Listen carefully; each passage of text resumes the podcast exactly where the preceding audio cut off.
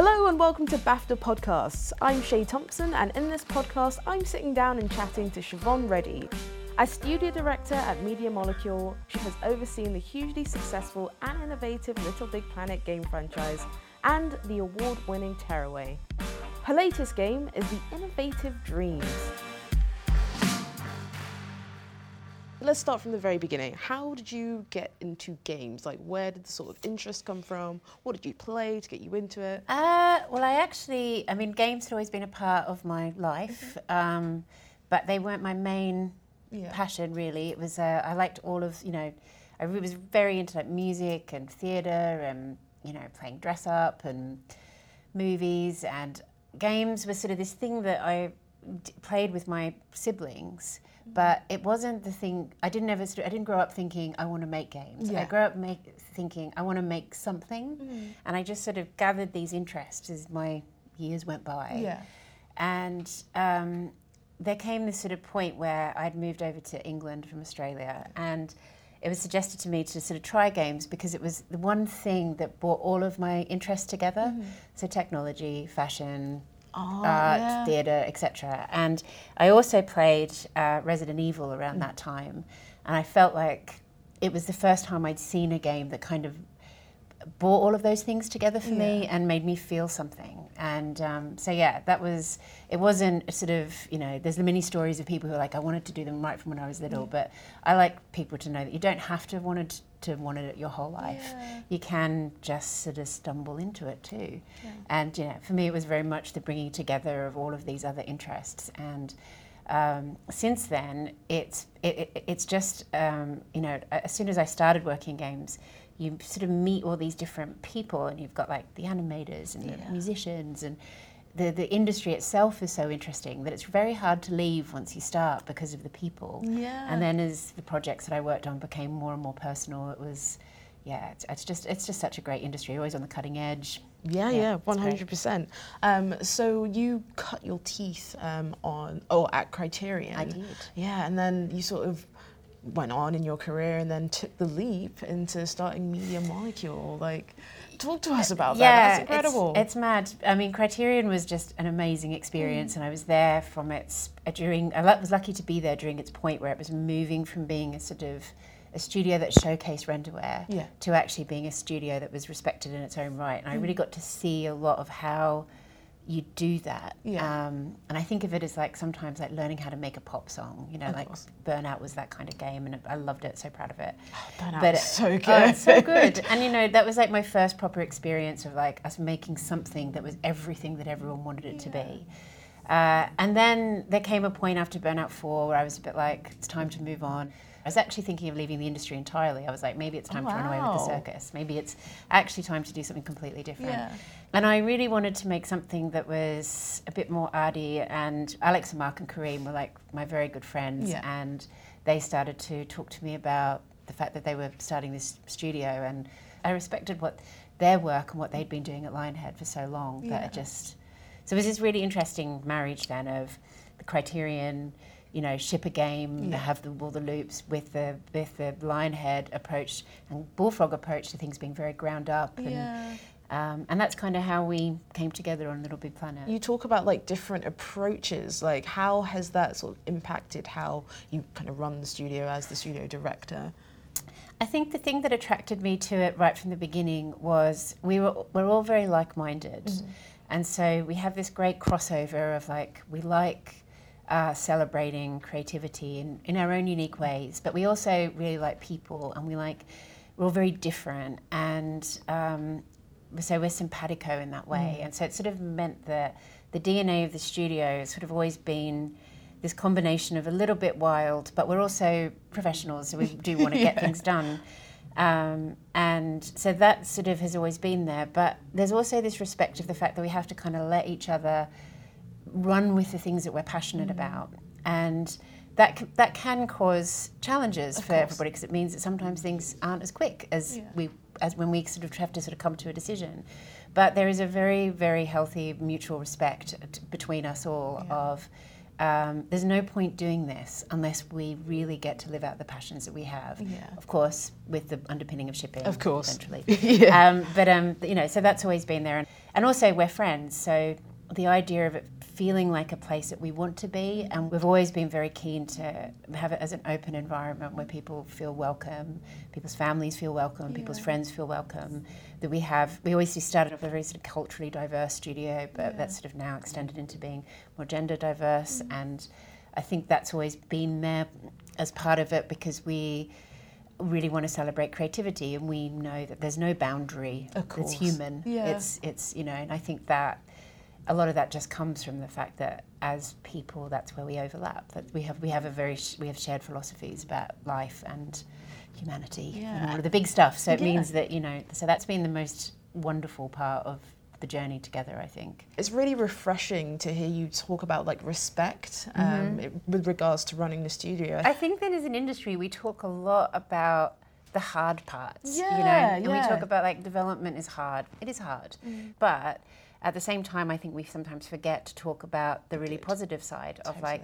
I don't talk about our relationship as directors very mm. much. In fact, I think this is one of the first times, but it's really positive. And if I think about the journey together, it is a really like we're still together Yeah. you know and that is really really good and i think within the industry you know it's we as if we can't as the leaders of companies make them places that we would want to work mm. then something's wrong we have to be able to do that and we have to be able to ensure that when there are problems it's not like some magical fairy going to come down and fix it. It's up to us.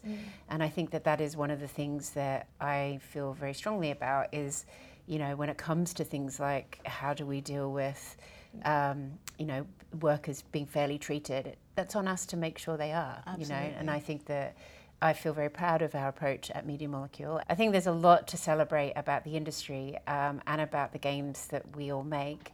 And there's also a lot of work to be done, but then it's, it, they can all be talked about at the same time. you know, Totally. yeah. And it's, it's interesting that you sort of mention uh, that kind of comes as part of the creative process as well, because it's not just you saying that is bad, don't do Yeah. that. It's kind of, yeah, it is part of the growing um, and learning, like socially, but also like professionally and creatively. Like how how do you find or how best do you sort of wrangle everyone's creative ideas, like as a studio director, and you know make sure that everything is, you know, kind of utilized properly.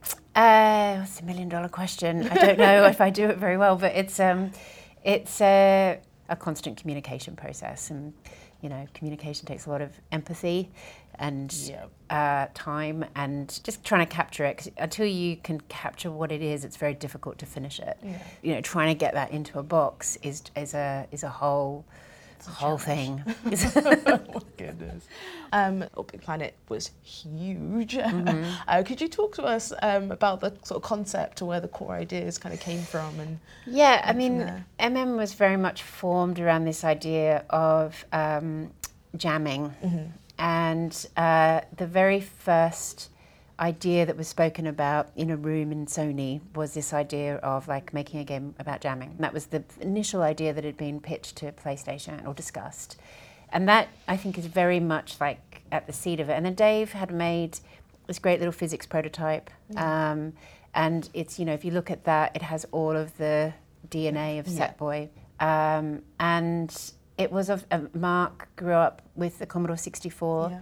as basically the thing, the reason why he makes games. Mm. Alex was in the demo scene. Kareem was is an artist and a sculptor. I'd grown up in like the fanzine sort of community and course, making yeah. all that kind of stuff.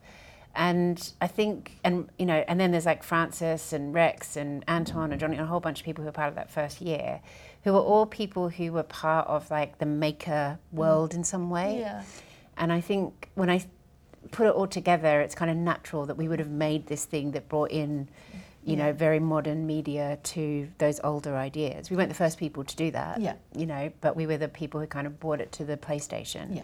I'm really proud of like being part of that, a step in that journey, and Yeah. couldn't have ever, ever expected it to go how it went. You know, like that was just amazing, and you know, still to this day, like it's it's really humbling when people come and talk to me about it, and they're like, you know, you see people have got jobs through it, of and course. or it's just created a new hobby for them, or help them form a relationship with someone that they didn't have before, Yeah. or something. It's just yeah, it's really opened my eyes to the power of like really to the power of creativity, yeah. which we believed, but it just like blew our minds. Yeah. I think we tend to think that we're not creative. Yeah. And I think these games like are such a like powerful tool to to bring all of that out. Like I have said, like, you know, obviously I'm not good at building stuff, but I look at like Dreams and Little Big Planet, I'm like, actually I think I can. Mm-hmm. I think I can and yeah. You know, that's that's the most important first step. When we're young, we're allowed to be really creative. Yeah. And then there's this point where it's almost like we have to become adults and we've been busy and it's like we don't, people don't play games anymore. Yeah. They stop drawing. They they start judging themselves like, oh, I can't make a little homemade movie because I'm not Steven Spielberg. Yeah. And it's like, you know, and, but I, the thing that I really enjoyed about watching is people who are in their, you know, late twenties, thirties, 40s, 50s. Even we've got like grandparents making games with their ki- with their oh, grandchildren. So actually rediscovering that they are still that creative being they were yeah. when they were five. And if and that's really cool. You know, like we still have things to express, particularly at times like these. Like there's a lot to get out. You know, you just want to like get it out. Yeah. and, that, and, I love seeing that. It's really good. Yeah, it can be like really cathartic to kind mm-hmm. of pour yourself into something and then kind of have like a finished product. Mm-hmm. Um, and you know, we talk about sort of making games with kids, yep. and it's like every time um, I've sort of been approached by parents who talk about like gaming and their children. They're kind of like, oh, you know, like don't know if I want to let them do it too much. I'm just like, get them dreams. Yep. Please get them dreams. Oh, like, you. just thank you. You can make music. You can sculpt. Like, mm-hmm. you can do mm-hmm. so much in it. And like seeing what people have done so far, like you know, it, it's still very new. Like, yeah. imagine what people are going to be doing like three, five years. I don't. I mean, I now. don't know. I yeah. think there was a point we thought we knew, yeah. but we after we're you know, it, we launched the early access in April, mm. and when I look at it now, what people are making is just insane. Uh, uh, sometimes when I sit and watch it, I'm just like, oh my goodness, these are like people at home on their couches yeah. that before this we had no connection with, and yeah. now we're getting to see their work, and that just makes me feel a bit emo. It's, it's really cool. Yeah, no, and it like it totally breaks down the barrier to entry. I think for making games as well, because mm-hmm. it kind of can seem like this really, you know, impenetrable, insular sort yeah. of um, industry, and it, it doesn't have to be like that. And that way, you do get people from all different walks of life mm-hmm. and um, you know people that might not necessarily considered games as you know something like an avenue for them yeah and we've made some conscious choices in the game mm. to try and really bring that barrier yeah. down so things like our uh, tutorials and masterclasses mm. we actually have the team in there yeah. so we have mark and kareem and soon maya and john and various people who are who are, who's, uh, who are actually video in there and um, we've sort of made some of those choices to be like, not everything needs to be like a voice actor. Yeah. In fact, I want people to see people like them. I yeah. want it to,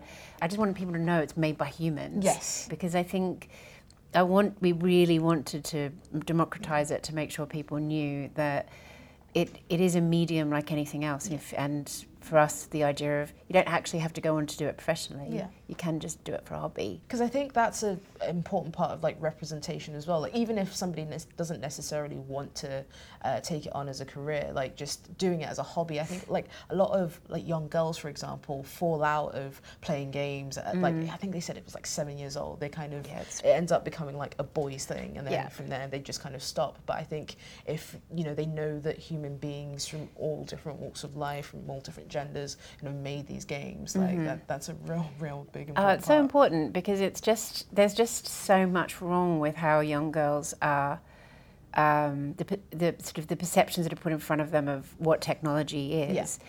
and it still is very much deemed like the male domain yes. and that's just such BS like yeah. I think that for me it's I love examples like the Young Game Designer yeah. Awards and the Breakthrough Brits, and generally what BAFTA does to try and really make sure yeah. that it's pushing towards diversity, because it's hugely, hugely important. It's a process. Like yeah. it's, I'm not expecting things to be like fixed tomorrow. Yeah. Um, but you know, like, do you think that the issue of representation, how can, how best can we address the issue of representation? I think it's um, very much like um, there's big parts of the games industry which are incredibly progressive. Yes. And that p- aspect of the games industry I'm really, really proud of. Mm. And I think that lots of people are working hard to think about it. The yeah. first thing is to think about it, mm. to just be aware that we have to think beyond ourselves Yeah. and we have to sort of think about our audiences and we have to think about, you know, um, ensuring that we are we are we're, we're sort of building a we're building projects and building communities that welcome everybody. Yeah. And that takes some self reflection and education of just like how do we speak to different audiences. Mm. Yeah. And I had Yeah. this one time with one of our artists who's just the most wonderful person. Mm. And I asked him why every character he drew was a boy. Yeah. And because like we so every now and then like it would be any character like a banana or a pear or a da da da that always end up being Mr. Banana or Yeah. Mr. Pear and I just just drive me Yeah. bananas. Uh, and I when I spoke to him, he was just like, I'm just drawing what is in my head. And it made me think uh, that's the thing we have to change. Yeah. And now we are much better at asking the question of like, okay, what are we trying to do with this, or who is this character? Who is Mr. Banana? Yeah. You know, Yeah. and instead of it being like only characters with little children were women, it's just you know you realise there's just all this unconscious bias, and we Exactly that. absolutely you know have to like Yeah. just recognize that as people that we have that so i think that like that that 100% has to happen and is happening in lots of areas but i think then there's sort of aspects beyond the games industry's control of things like ensuring that there is a continued push in education to not to, to, to not make those general assumptions that like technology is for boys and some you know cooking is for girls. And i'm sure it's not that binary but what i mean is we're still not seeing the, the change in the funnel of education. So if I look at the CVs that we're getting, we're still not seeing young women sort of attracted to the computer science degrees and various different Yeah. other. So for me, it's like still to like dig into why, what is happening, and not be lazy. Yeah. I think people just can be lazy, and it's like actually, the games industry is a part of the modern media. Yeah. It's very important, and uh, it's on us if we're lazy. So, you know what? It's just work. We've got to do it. 100%. Well, anyway, Yeah. thank you so much for chatting with me today. pleasure. It's been uh, very eye opening. Thank you so My much. pleasure. Really appreciate Well, thank it. you very much. Thanks. Thanks for joining us, and remember you can listen to previous BAFTA sessions and podcasts at guru.bafta.org. Many thanks to my guest Siobhan Reddy, and thanks to you for listening.